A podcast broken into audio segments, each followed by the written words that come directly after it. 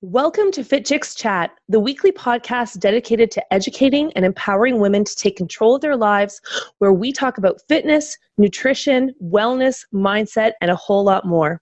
Today's episode is brought to you by Fit Chicks Academy, where we help heart centered women just like you who love health and fitness get certified as fitness, nutrition, and health coaches and build amazing businesses.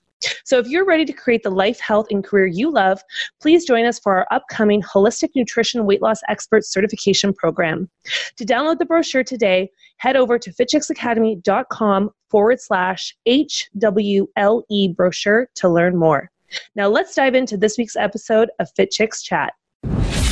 Welcome to the Fit Chicks Chat Podcast, where we talk all things fitness, nutrition, and wellness for women to help you live your healthiest and fiercest life inside and out. And now, your hosts, Laura Jackson and Amanda Quinn. Hello, everyone, and welcome to Fit Chicks Chat. My name is Amanda Quinn, and on today's podcast, I am joined not by Laura Jackson, but instead, I have a very special guest joining me today um, to talk about a very important topic that's something that we've never spoken about before on this podcast, and um, that is about domestic violence and the importance of understanding that, uncovering that, and having the conversation about it. And so um, today, I have Michaela joining me. Hi, Michaela. How are you? I'm doing great. How are you? I'm good. Thank you. Um, you know, we were just talking offline before, and I was just saying how I'm so grateful that you reached out to me and that you are so open to having this conversation because I think that oftentimes speaking about domestic violence is it's one of those topics that people are nervous to have that conversation, but it's such an important conversation. It's it such an important is. one that that is kind of like it's it's not like I don't want to say it's like swept under the rug kind of thing, but it's kind of like it's like oh people just keep it to themselves and I think I don't know why I don't know if it's out of uh, shame I don't know if it's out of guilt I don't know if it's out of fear I don't know and I think everyone probably has their own reasons I would assume but um, I just think having this conversation about how this can affect someone and how to kind of help overcome that in some ways um, is a really important thing. So I thank you yeah, no, and I mean, I echo, I echo the gratitude. So, um, I am a survivor of domestic violence myself, and I wrote a book on how I survived domestic violence. So, the the main reason why I decided to share my story, and like you said, it's often um, not discussed. It's often swept under mm-hmm. the rug. And the reason why I decided to be vocal about it is because I saw an injustice after my, I call it my altercation, after the actual episode occurred. I received more judgment than than I ever well one I never imagined to have this platform but two I received more judgment um, than I ever thought would be possible as a survivor. It was mm. I was the one that was hitting the walls and the how did you find yourself in a toxic relationship? Um, essentially turning the tables that the bruises and the concussion they were my fault and it, it broke me as a young survivor. It didn't allow me to start recovering and find my own power in a way that that let me leave the abusive relationship. Instead, I felt like it was other people putting their foot on my mouth and essentially keeping me quiet as well. And so, mm-hmm. um, the reason why I wrote the book is one for other survivors to let them know, no matter where they're at in their healing, if it's if it's a fresh altercation for them or if they're 20 years removed from it, uh, they have community and they're not alone.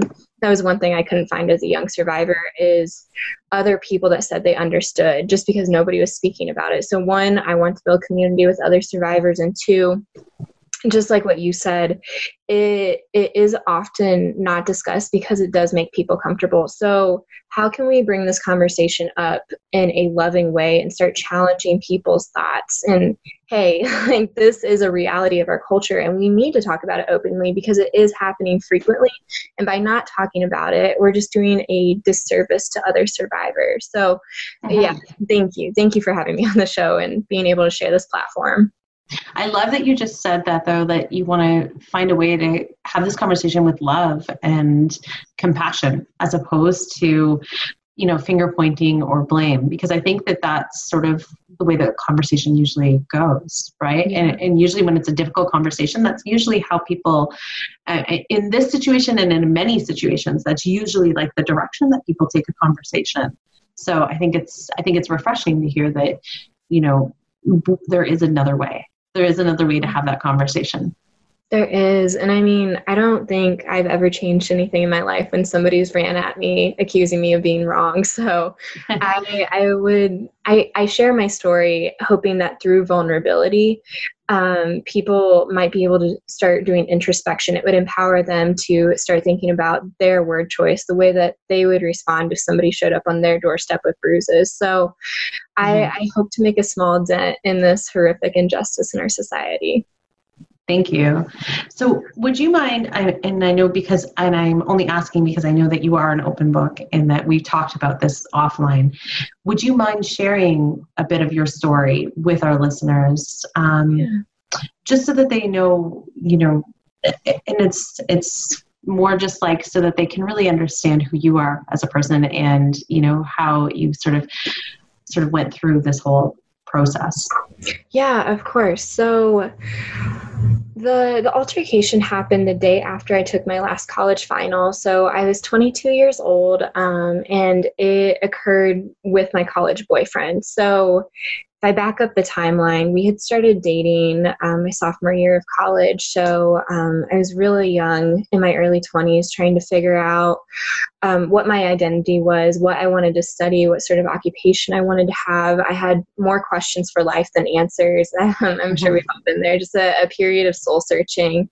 And um, I met this man, and he was absolutely amazing. I mean, I never saw any sort of um, potential that he could be a physical abuser. And so it started out he he had traveled the world. So i was wildly perplexed about every country that he had seen and how he lived in Europe and Asia and South America. And he had such a diverse perspective on the world. And he was a little bit older than me. He was a non traditional college student. So um, he was 31. Um, mm-hmm. So he was about eight years older than me when the altercation actually happened. And um, just hearing about his maturity and how much he had gotten to experience and and grow in life, he he swept me off my feet easily. And there was no doubt in my mind that this man was the man that I was going to marry and would be the father of my future children.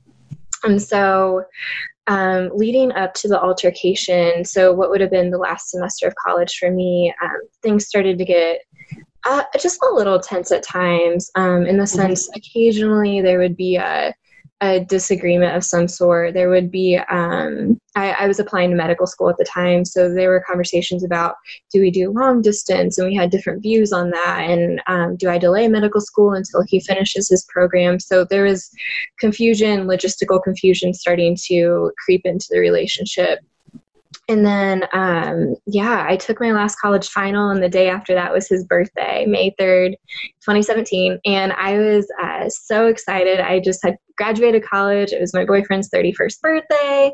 And so I, I really wanted to take him out for dinner and go get a drink.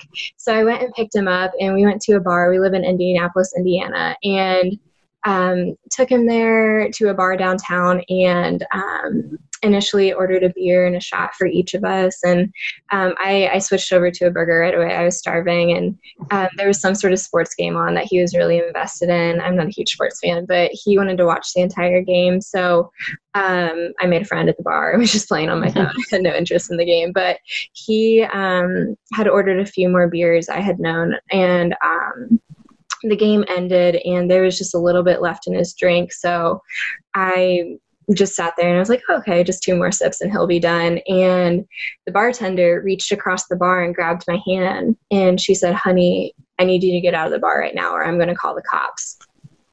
What? oh, oh, my gosh. Like, have we been sitting here for too long? I don't understand. And yeah. she said, I need you to get him out of the bar or I'm going to have the bouncer escort you out immediately. And I looked over and um, he was falling out of his chair, blackout drunk, um, like so blackout drunk that he was drooling a little bit. It was just a, a really oh, wow. ugly, ugly situation. And of course, of course, bring me the check. Um, we'll get out of here immediately. And so I had um, that burger, a beer, and one shot, and the bill was close to $200. The remainder of it was all his alcohol. Oh and oh I had no idea he had consumed that much. So I wasn't going to pay for that. So I, I put his card down and um, left her a tip. And we walked out of the bar and to this day, I still don't know how to describe this emotion, but as soon as we walked out of the bar, I was just overcome with just acute awareness that something was wrong, something was horrifically wrong. And I looked at him and I saw something in his eyes that I had never seen in his eyes before. And the only thought that went through my head was run. So that's what I did. I started running through the streets of downtown Indianapolis, and um, his house was about a mile away from the bar that we were at. So uh, the only thing that I was thinking about is if I went and got my dog out of his place, I could have my friend pick me up and get out of there. I didn't know what was happening, but I knew something horrific was on the horizon. So I was sprinting this mile long sprint to his house. And um, I mean, I had flip flops on and they were slowing me down. So I kicked them off and stepped in some glass. So my feet were bleeding. But I knew if I stopped, something, something bad would happen. So I never looked behind me. I just kept going. And as soon as I walk into his house, to this day, it's complete blackout for me. I do not remember what happened at all. Um, the next thing that I remember is I'm standing in a kitchen that I've never been in before. And there's three strange men around me, and my friend that I called to pick me up and I'm screaming at the top of my lungs and I can't understand why I'm screaming. Who are these people? Where I'm at? Where am I at? So the first thing I do is stop screaming. I turn and look at my friend and I, excuse me, what's going on? Where are we at? Who are these people? And the men pick me up and put me in her car and we drive off. And um, the entire time I'm questioning her, what what just happened? Can you explain to me what happened? And she takes me to her fiance's house. And um, I, I, say thankfully um, because I don't I don't think I would be under understand the gravity of the situation. But thankfully, um, she actually saw the altercation occur. So when I went into his house, the front of his house had glass windows. So she had gotten there a little bit before me, and I didn't realize that but she was able to see through the glass windows from her car what happened. So apparently, I had walked into the house. And when I walked inside, I turned and locked the door behind me, ran upstairs to get my dog. And as soon as I walked in, um, she saw him sprint around the street corner um, toward his house, but the front door was locked, so he couldn't get inside.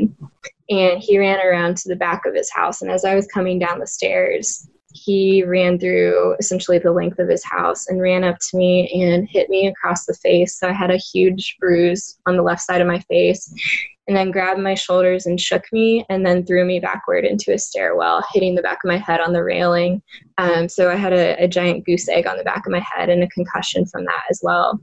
And hearing that the man that I love, the man that I thought I was going to go engagement ring shopping with that summer so we could get engaged before I moved to medical school, had put bruises on my face, a goose egg on, on the back of my head, and had given me a concussion. That was the definition of rock bottom for me. I I thought I had identity issues beforehand, but after that, I I had no idea who who I was anymore, who Michaela was. I didn't trust myself to be able to make a, a good decision, a right decision at that moment. And so I started reaching out to friends and family. Um, what do I do? Who who do yeah. I turn to? What where do I go from here? And um, much to my surprise, as I alluded to earlier, I was hit with walls of judgment everywhere I went. Um, for example, um, one of the the biggest daggers in my heart, if you will, um, my mom sent me to a, a counselor here in Indianapolis immediately after the altercation, which seems like a really logical next train of thought, you know, right. um, mental health. Um, she, uh, my have a professional step in. Mm-hmm. Exactly. Yeah. So as I was at this counselor, the first session, I described the story that I just told to you. Um, this is what happened logistically, and then I was looking for a safe place to begin questioning. How do I move forward? What is my relationship with myself, with him, with my friends, my family? What What do I do from here? Right. So the first session was just logistical. Second session, um, she she asked if I knew why this happened to to me. Why was I in this situation? And I I told her, you know, my boyfriend was drunk. He had he had lapse of anger. Something happened, and she said she wanted to tell me a story okay, what, what kind of story do you have for me? And yeah. she said that there was a young couple that was sitting on her couch a few days beforehand. Their situation was slightly different. They were married with young kids and they were driving somewhere, I, I think out to dinner, and the wife had been asking the husband, why haven't you mowed the grass yet? Why haven't you finished this household chore? and the husband became so frustrated with her her asking this question that he actually reached over while driving and hit her and the police were called and she said do you know why this wife was hit no no i i don't her husband has anger issues i don't know and um essentially the counselor said because in the bible it says that women are submissive to men and so uh, gender roles, we're supposed to essentially turn our other cheek and let the dominant partner in the relationship um, lead the way and make the calls. And so, at like still fresh bruises on my face, I was wildly perplexed as to how mental health, how my counseling system had turned the the conversation to say, like, this was my fault, and it, it was my fault for being in this situation. So a lot of that was my motivation for reaching out because I saw just pure judgment everywhere I went mm-hmm. after the altercation. So that's why I want to write this book and talk to you all today. Yeah, no, and thank you. I mean, I have chills clearly, and I, I have a lot of emotion around what you were saying, and I, I'm trying to hold back because I, I just, you know, there's so many mixed emotions of like between anger and sadness and frustration. Um, yeah. but there it is not directed at you it's directed at the fact that this situation happened to you. And i me just meeting you now i feel that way. So it is very confusing to me that other people would feel like this is any point in time to make any judgment or blame especially. So that's i'm sorry that that happened to you. And mm. you know i'm sorry that this is I, I can't even imagine you know how that would feel I, i'm you know I, I am like lost for words because I'm like I can't even I can't even begin to imagine how that would feel and to be put into the situation where you also then feel like you have to second guess your decision making. Um, yeah, it, it became increasingly more confusing. It was um, how do I articulate this? It was difficult. The counselor, I was almost able to dismiss her advice because she was an objective figure in my life. I had um, essentially no past relationship with her. So I figured maybe her education was bad. That's what I told myself. Yeah. Um, but other conversations that arose from friends and family, particularly after, there were questions, or they, they asked me questions um, that that really perplexed me and I feel in a way made me silent as a young survivor. And for that, I have empathy for other survivors. And these questions were how did you fall in love with a man that had the potential to be toxic? How, how did you um, not see these these warning flags coming? And I I think these questions were their way of trying to understand how maybe as friends as family they had missed the warning signs as well but right. um, in a way their advice they gave me advice afterward that i needed to move away from indianapolis i had just been accepted to a graduate school here that i needed to leave the state i needed to leave the life that i knew and I think their advice was rooted in a place of love and empathy. They wanted the best for me. And having never been in this situation before, they didn't necessarily know how to give advice or proceed mm-hmm. with the mm-hmm. situation. So, mm-hmm. no, and that's that's actually a very valid point. In you know, to their point, that in that you know, when you're faced with a situation that you're unfamiliar with, you can only do the best you can in those scenarios. You know, I use the example of my parents, my parents being completely unrelated in this in, in terms of domestic violence, but when I was younger, my sister was um, when she was 11, I was nine, she committed suicide. And mm. after that, my parents became very disjointed and very chaotic, of course. Yeah. And, you know, people would ask me, how are you not angry at your parents? How are you not? And I said, because they did the best they could. They didn't understand how to process it. And so it's not the same, but it's similar in the sense that when it's like, when people have never experienced something, they have to try to navigate through it somehow. So I, I agree with you that it probably came from a loving place. It's just when you're in the situation that you're processing it, mm-hmm. it's really probably hard or challenging, I would assume, to have people question you because it really shouldn't be how did you not see the signs it should be i'm sorry that i didn't see any signs mm-hmm. you know or something along those lines i would think. But again i'm i'm just thinking about it from never being in your situation.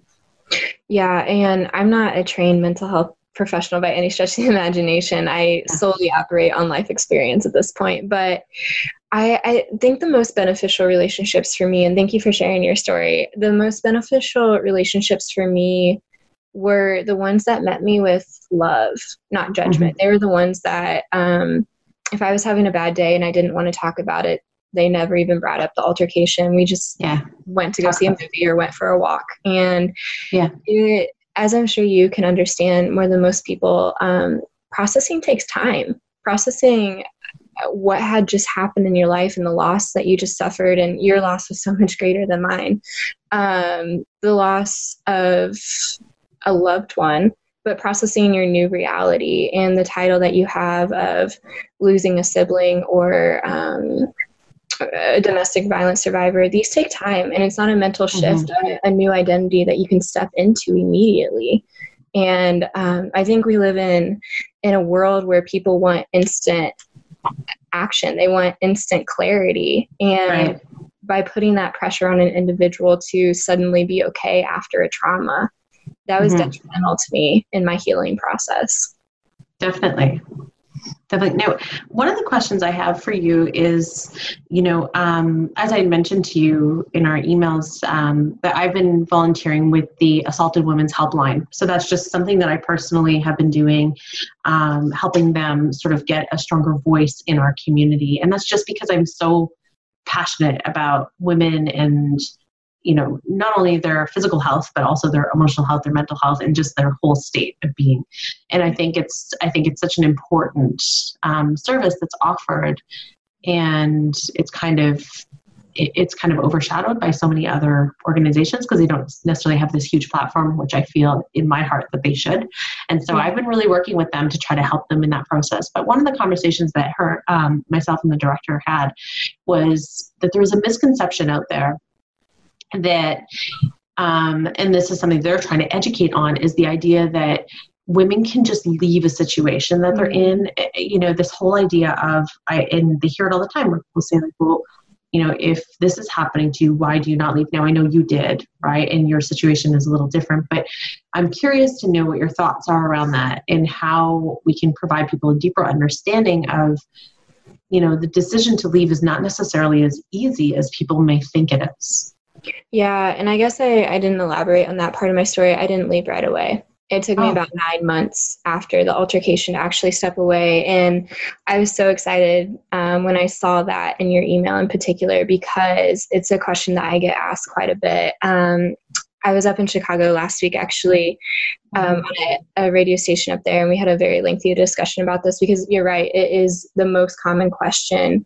Um, even the police officers that were involved after um, they they asked me, so I mean, how are you going to break up? How are you going to move forward? And um, honestly, as I was sitting there the night after the altercation, that idea of walking away never went through my mind because of the psychology that so all of my friends and family, and that's what I'm referring back to because it's what I know, they were able to make a mental shift immediately that he is now the bad guy. He had messed up and he is now the bad guy. But for me, I had just spent the last two and a half, three years of my life planning a future with him. I had planned um, engagements and potential wedding destinations and the names of our kids. And we had sit around and talked about this at length and um, like where we wanted to grow old together. We had spent years falling in love with each other and i wasn't perfect by any stretch of the imagination. I had brought a lot of insecurity to the relationship and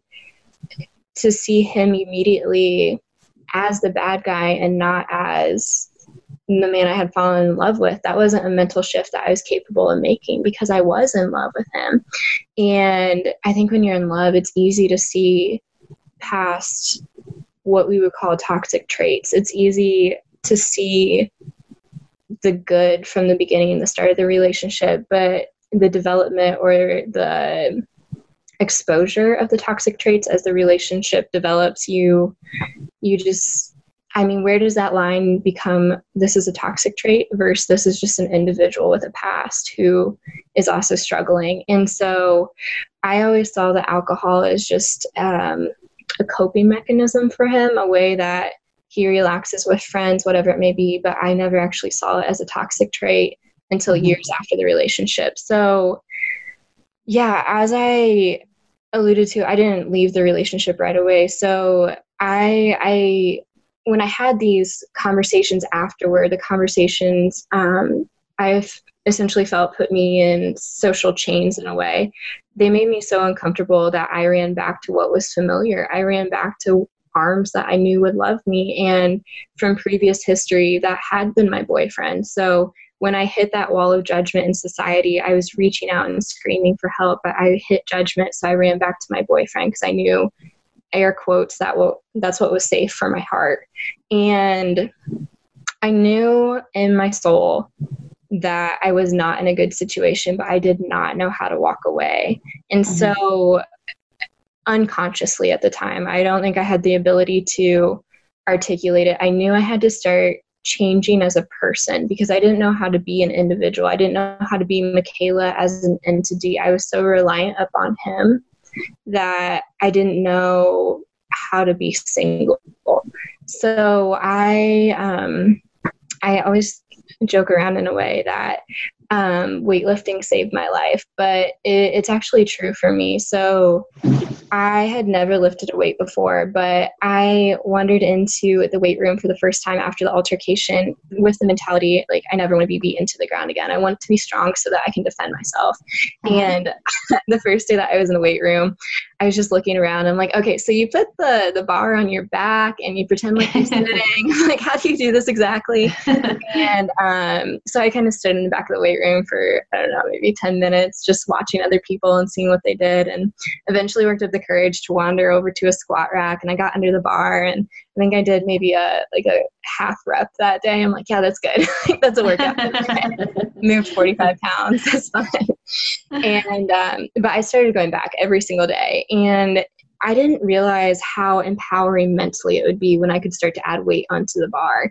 And um, a couple months later, I was able to put a plate on 45 pounds and I was able to clear that squat for the first time. And as I was driving up, these tears welled up in my eyes. And I'm not a crier, but these tears welled up. And as soon as I cleared that squat, um, I knew in my heart and my soul that I would never be beaten to the ground again. Like if I could train my mind mentally to um, go to the gym every day and push myself physically in a way that was uncomfortable, I knew that I was strong enough to be on my own.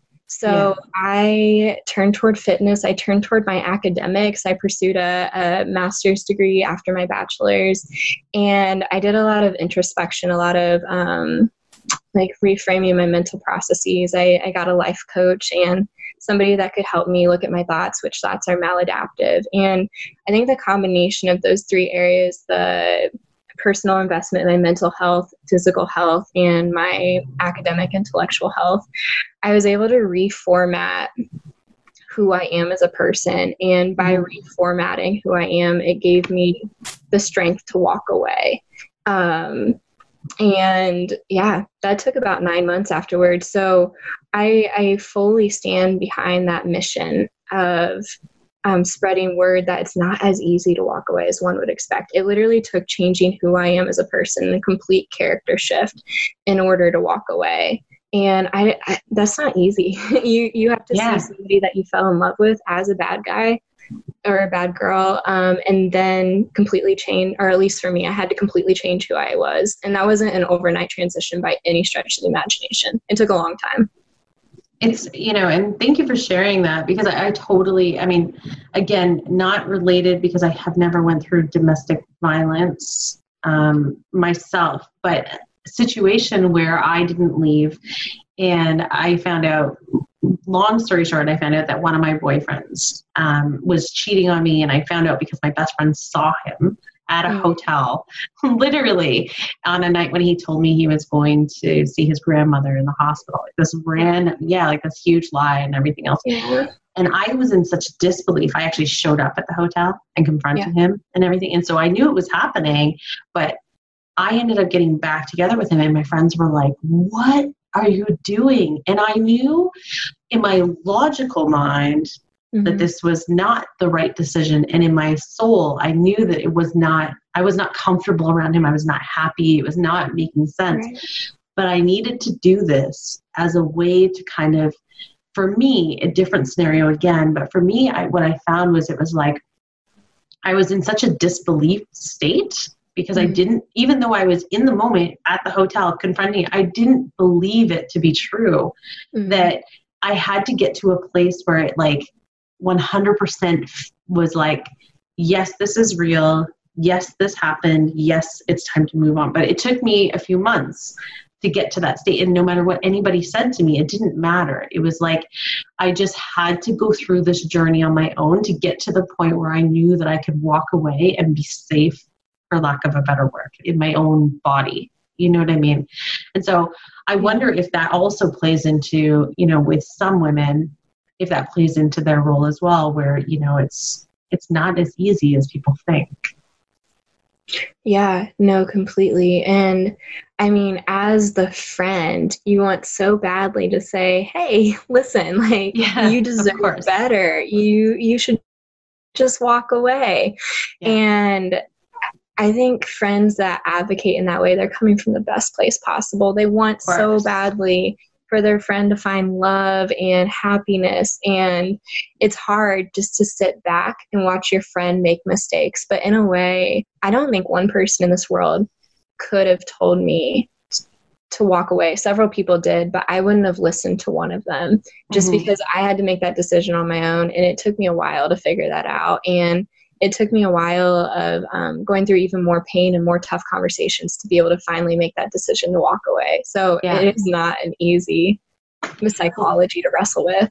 Definitely. And I know, you know, one of the things that, um, as I mentioned, the director at the Assaulted Women's Helpline, what she talked to me about was this idea that there are so many times people think like, oh, like just, you know, you just pack up and leave. And it's oftentimes women that are in situations, especially if it's continued violence, continued domestic mm-hmm. um, violence, either whether it be like physical, emotional, or mental, like whatever it is, if they're in a domestic abusive relationship, oftentimes their self confidence their beliefs in what's possible their beliefs in who they are their what they're capable of is also really diminished and so they need they can't just like believe that they can just walk away because they just it's not in them right now and they need time and that's one of the things that the hotline does is they really are there to listen they're also there to help support right and and to yeah. be able to provide that support and that's why i think what you did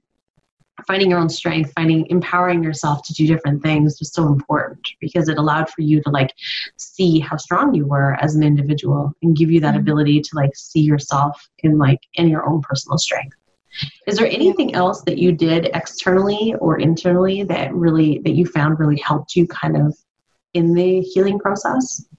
You know, I think uh, probably another thing that I did, um, and I didn't necessarily allude to, is reframe my social circle. So the person that I was before the altercation and the person that I am now, um, I feel like in a way two two incredibly different personalities, two different people almost. Um, so before the altercation, I I was deeply insecure. I didn't know who I was as a person, and I was surrounded with people with similar mentalities, and we were in a searching state.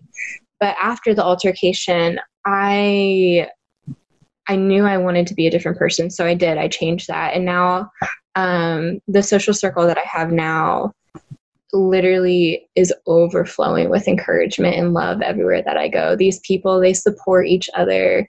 I am I'm actually going to the gym after our podcast today and it's the highlight of my day. Um, just seeing these people and being able to love on them and vice versa because I know when I go there I'm going to leave in such a better state than when I show up. And mm-hmm. I think surrounding myself with people that continually show me my my worth um, especially on days I'm a human being, on the days when I still struggle with, um, oh, can I do this? Like, is Michaela a strong enough person to write a book and tell her story?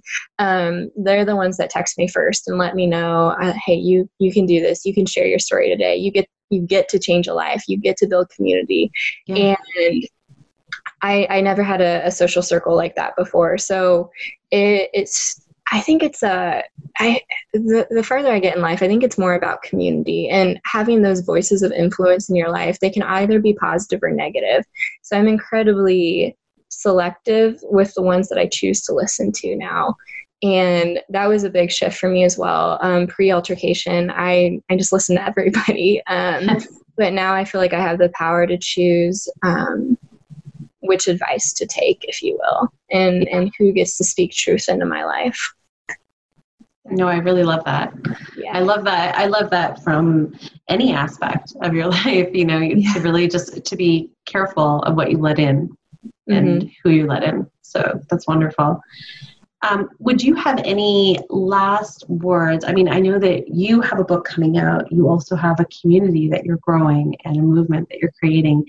Um, would you be able to share that with our listeners and also share just any last words that you have for anyone who might be listening today that may be going through a situation maybe has went through a situation um, an altercation of their own or knows somebody that might be dealing with domestic violence and and how you might be able to support them um, through yeah. through or um, give them advice to support someone else if needed of course of course so um, yeah, I have had such an amazing opportunity to build community with other survivors, and I've mostly been using my social media platform to build that survive or that that community. And um, so my Instagram handle is at Michaela underscore Runkle. It's M I C H A E L A underscore R U N K L E.